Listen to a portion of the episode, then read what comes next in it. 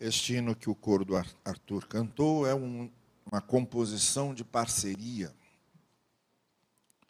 do compositor da música com o apóstolo Paulo, Paulo que fez essa letra. Toda ela, do início ao fim, foi composta pelo apóstolo Paulo. Uh, o músico apenas inventou uma música que adornasse aquilo que o apóstolo Paulo havia dito. E o que Paulo disse na letra que ouvimos agora está inscrito na carta aos Filipenses, capítulo 2. E a frase de Paulo, antes de começar a dizer o que disse nessa letra, antes de dizer tudo aquilo que nós acabamos de ouvir aqui, que foi cantado pelo coral é a frase do verso 5. Seja a atitude de vocês a mesma de Cristo Jesus. E aí ele fala esse que vocês conhecem tão bem, que se tornou um texto tão, tão clássico. Alguns pesquisadores, depois do século XIX para cá, nós tivemos um avanço enorme na pesquisa bíblica e para a compreensão de muitos textos. Até o século XIX parece que nós estávamos andando às escuras. Mas depois do século XIX para cá, com as novas eh, metodologias de crítica bíblica, de estudos dos manuscritos, do estudo das religiões comparadas, das técnicas de exegese e de interpretação, Hoje há uma forte corrente que acredita que o que temos aqui não é exatamente um texto de Paulo, mas provavelmente até a letra de um cântico que a igreja primitiva costumava cantar. O que faz com que provavelmente Paulo estivesse, não o texto todo, mas pelo menos em algo da sua essência, é, citando a letra de algum hino cristão primitivo. O que talvez faria este hino que o coro acabou de cantar, a letra mais antiga que os cristãos cantam até hoje, ela teria aí pelo menos dois mil anos, pelo menos na sua essência. Mas seja como for, tenha sido um texto propriamente escrito por Paulo, ou tenha sido uma citação que Paulo faz de uma letra cantada pelas igrejas do cristianismo primitivo. Tudo que Paulo fala de Cristo, ele fala não só para exaltar a Cristo, mas para nos dar uma dimensão de vida. E é desse ponto só que eu quero falar essa manhã, antes de partirmos o pão e de compartilharmos do cálice. Porque também o que vamos fazer aqui com pão e cálice tem muito a ver com isso. Erramos erramos profundamente quando pegamos um texto desse e achamos que ele foi escrito só para a glória de Deus e para a exaltação de Cristo. E quando você pega isso tudo que o apóstolo Paulo escreveu aqui e diz: Isso aqui foi para glorificar a Cristo, foi também, mas não exclusivamente porque o propósito dele era outro. Além de glorificar a Cristo, o propósito dele ia além. O propósito de Paulo era enfatizar o que ele começou dizendo: seja a atitude de vocês a mesma de Cristo Jesus que faz com que essa palavra de exaltação a Cristo tenha sido usada para servir como uma espécie de paradigma, de exemplo, de modelo, de padrão, para o tipo de relacionamento, o tipo de vida, o tipo de postura, o tipo de andar, o tipo de, de conduta que ele esperava que a igreja de Filipos tivesse, que era essa. Façam o que Cristo fez aqui desceu do trono, humilhou-se e depois foi exaltado. Sigam essa ordem. sigam esse ritmo. Não invertam, porque se vocês inverterem, as coisas não sairão bem, não derão resultado. E não é o projeto do reino. O projeto do reino tem um ritmo diferente. É uma contramão. Andar de acordo com o projeto de, do reino é uma contramão.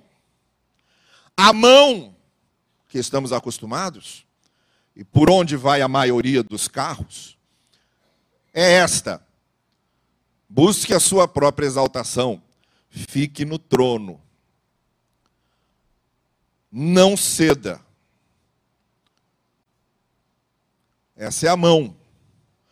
Busque seus interesses, suas vantagens. Tenha sempre razão. Seja a sua palavra sempre a última.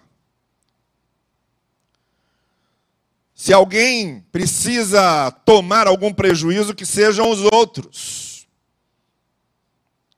Essa é a mão. A contramão que o projeto do reino de Deus propõe e da qual o apóstolo Paulo fala é a seguinte: façam o que Cristo fez. Cedam desçam do trono, abram mão de direitos, abram mão das razões, abram mão dos orgulhos. Aqui é que está o motivo pelo qual Paulo fez ou a citação de um cântico primitivo, ou ele mesmo criou essas frases que se encadeiam poeticamente. Seja como for, isso não importa, é, é o que menos importa. O que importa é que Paulo só escreveu que Jesus Cristo é o Senhor para a glória de Deus Pai, para que isso servisse de exemplo, para que nós, como Cristo, também saibamos descer do trono, abrir mão dos nossos direitos humilhar-nos a nós mesmos, engolirmos os sapos que forem necessários, suportarmos muitas vezes as ofensas em vez de buscarmos uma vingança fácil, para que depois então sejamos exaltados. Agora, em palavras simples, seria o seguinte: precisamos fazer como Cristo fez, de forma prática, quando muitas vezes é preciso perdoar, quando fomos ofendidos, por mais que tivéssemos razão, e é preciso superar aquilo, então chega um ponto em que eu resolvo. Não vou me sentir ofendido, nem vou levar isso em consideração, eu vou descer do trono, vou abrir mão dos meus direitos. E vou engolir essa. numa situação de convívio em que há uma ruptura iminente, há uma indisposição latente de relacionamento, há uma amargura, um ressentimento exposto no ar, da mesma forma. Tomo a iniciativa para desatar aquele nó, para promover ali uma reconciliação, para pacificar o ambiente. Vou ajudar alguém, ao risco de que essa ajuda jamais seja reconhecida, e há mesmo o risco de que eu tome algum prejuízo nessa ajuda. Mas resolvo ajudar. E aí, de fato, como talvez uma das minhas perspectivas mais negativas, a pessoa sequer reconhece, o prejuízo acontece, não sou reparado. E aí entra a opção de ficar carregando comigo o peso daquela amargura e daquele ressentimento, e a opção de colocar em meu coração que o Senhor Jesus Cristo também fez uma grande deu um grande primeiro passo, tomou uma grande iniciativa com o grande, a grande possibilidade probabilidade até de ter muitos prejuízos e teve. E de estar entre os seus sem ser reconhecido como não foi. E de ser rejeitado por aqueles a quem amava como foi.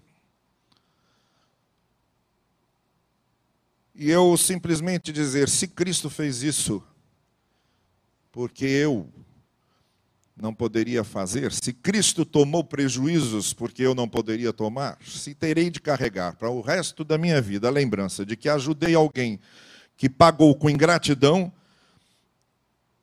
carregarei, em vez de carregar comigo um sentimento de vingança, de ressentimento, de ódio e de amargura. É disso tudo que, que Paulo está falando. É para isso que Paulo escreveu que Cristo veio, foi humilhado, foi crucificado, depois foi exaltado. É para isso que ele está dizendo. Não é só para fazer poesia. E volto a dizer, não é só para glorificar a Deus. Porque vejam, Deus não precisa que eu diga a Ele o que Ele é. Se eu creio que Jesus Cristo é o Senhor, e ele é.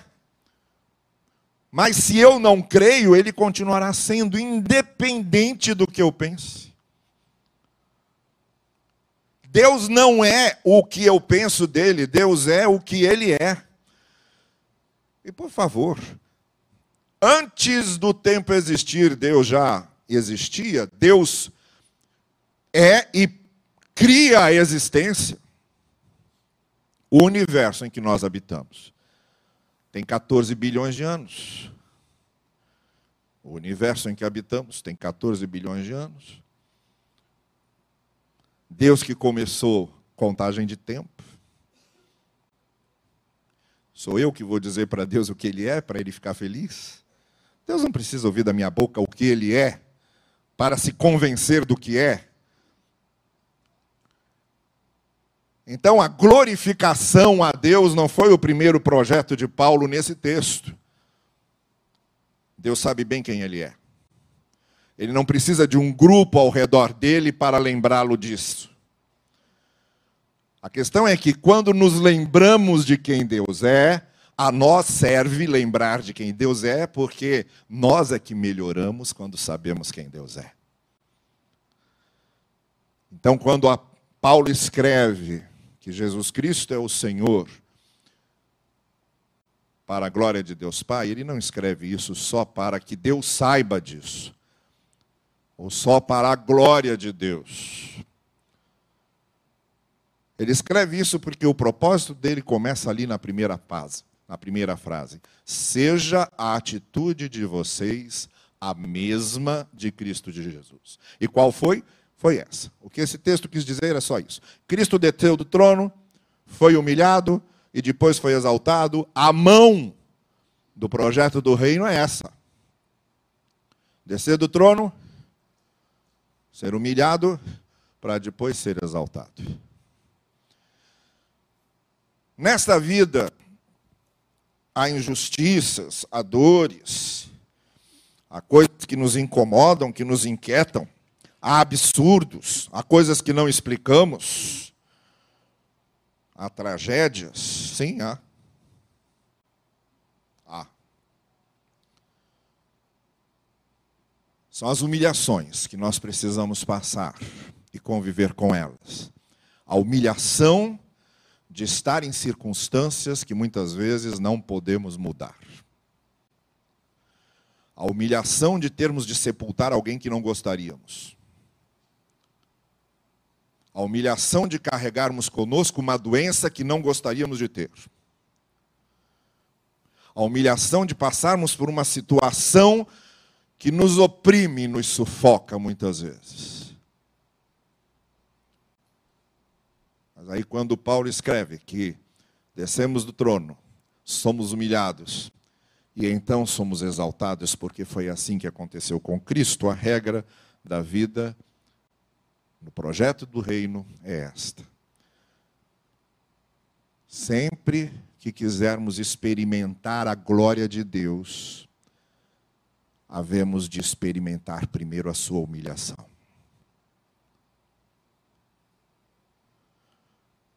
Essa é a regra. Se alguém quiser sentir o que é a glória da graça, primeiro precisa passar pela humilhação de perdoar. Se alguém quiser esquecer, conhecer o que é a glória da graça, primeiro precisa passar pela humilhação de reconhecer seus limites. Se alguém quiser experimentar a glória da graça, primeiro precisa passar pela dor, pela aflição das adversidades, porque é assim que se estabeleceu a mão do projeto do reino. Seja a atitude de vocês a mesma de Cristo Jesus. Se hoje você está aqui lamentando algo, chorando por algo, pranteando por algo, sofrendo por uma situação que não queria passar, carregando o peso de uma opressão que está sufocando você. Lembre-se desse texto. Só conhecemos a glória da graça depois de atravessarmos as dores da tribulação. Seja a atitude de vocês a mesma de Cristo Jesus agora quando vamos partilhar o pão e o cálice. Que estejamos fazendo deste ato o nosso compromisso com o Senhor de seguirmos o seu modelo.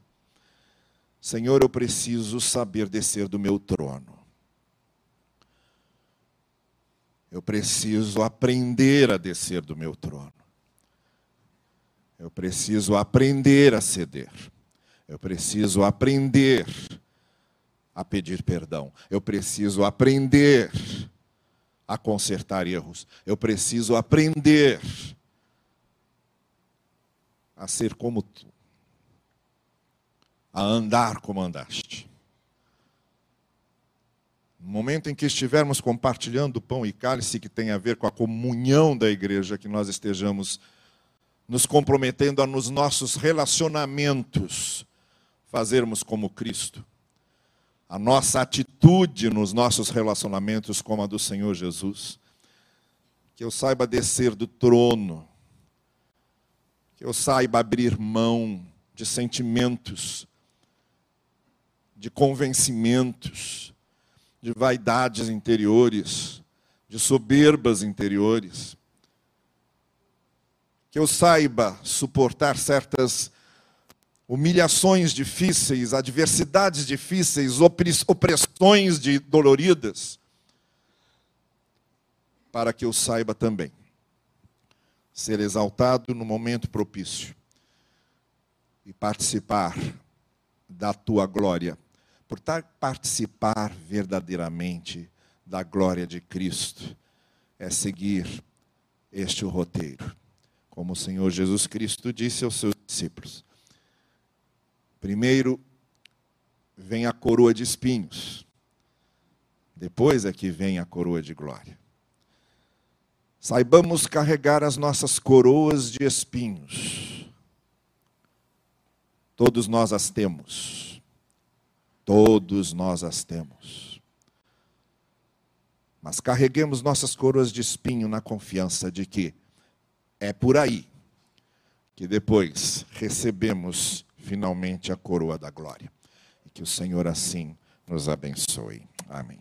Nós vamos, juntamente com os diáconos aqui à frente, distribuir o pão e o cálice enquanto estivermos cantando esses cânticos que estão na nossa ordem de culto, e depois é, de recebê-los, nós vamos juntos partilhar desse que é o símbolo do corpo e do sangue do Senhor Jesus. Peço aos diáconos que venham aqui à frente para que nós façamos a distribuição enquanto estivermos cantando juntos.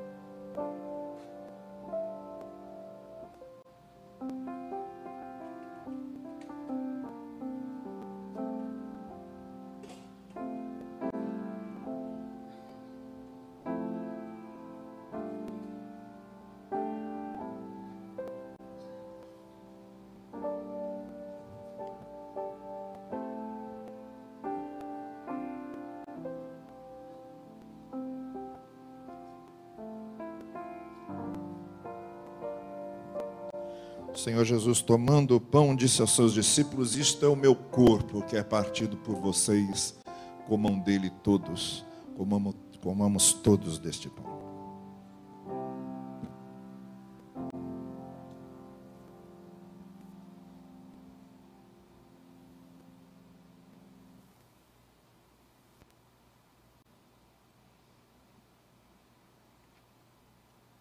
Logo em seguida,